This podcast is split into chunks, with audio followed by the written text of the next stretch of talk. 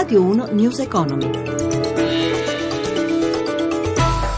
Buonasera, benvenuti a News Economy in studio Stefano Marcucci. Torna in primo piano lo scandalo del diesel, parla l'amministratore delegato di Volkswagen Italia, Massimo Nordio, in audizione al Senato e conferma il piano di investimenti del gruppo nel nostro paese. Qui la casa tedesca ha 800 dipendenti più i concessionari, nessun taglio previsto, assicura Nordio. Sentiamolo le vetture Euro 5 con motore EA189, in totale sono circa 1300 veicoli, attualmente eh, sospesi. La stragrande maggioranza di automobili rispondono alla um, normativa Euro 6, totalmente indenni da questo tipo di problema.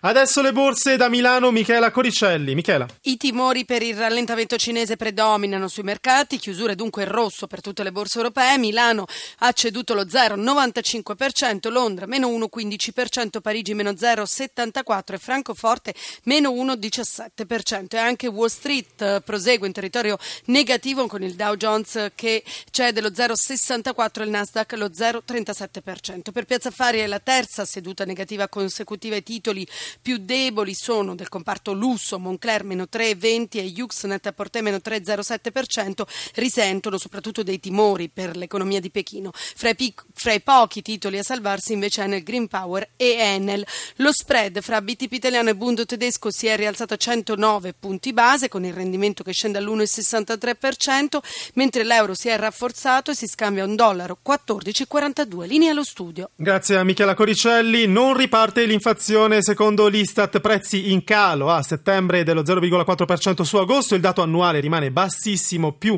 0,2%. Pesa ancora il ribasso degli energetici, gelata dei prezzi anche in Cina, Spagna e Francia. Ne abbiamo parlato con l'economista Stefano Manzocchi.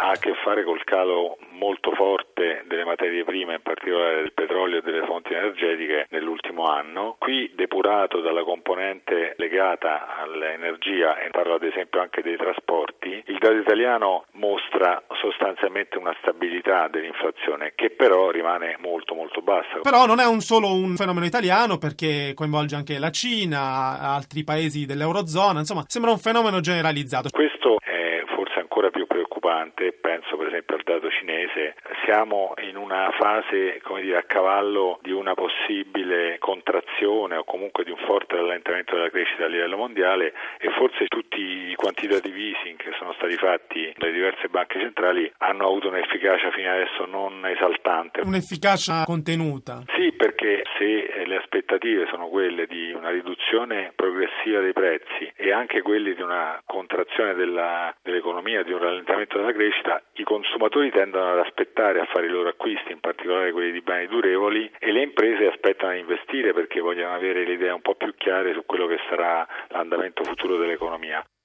Gli imprenditori se ne lamentano spesso, ma quanto costa la burocrazia alle aziende italiane? Asso Lombarda, l'associazione delle imprese lombarde di Confindustria, ha tentato di fare i conti. Da Milano, Riccardo Venchiarutti. Può costare fino a 700.000 euro ad un'impresa di medie dimensioni far fronte agli adempimenti burocratici. Emerge dai dati dell'Osservatorio sulla semplificazione promosso da Asso Lombarda in collaborazione con l'Università Bocconi e presentato nella sede dell'Ateneo. In particolare il peso della burocrazia sul fatturato delle piccole imprese oscilla fra il 3 e il 4%, un balzello eccessivo, dicono gli imprenditori, che colloca fra l'altro l'Italia, secondo il World Economic Forum, al 142 posto su 144 paesi presi in esame. Michele Angelo Verna, direttore generale di Asso Lombarda. Questo tempo non ha riscontri diciamo, in tutto il mondo, eh, pone un problema di competitività delle nostre imprese. Gli industriali lombardi auspicano un cambiamento e che le cose in realtà stiano cambiando, anche se lentamente, lo riconosce lo stesso rettore della Bocconi, Andrea Sironi. Penso che la consapevolezza ci sia, già alcune riforme della pubblica amministrazione, alcuni temi vanno nella direzione giusta, c'è molto lavoro da fare.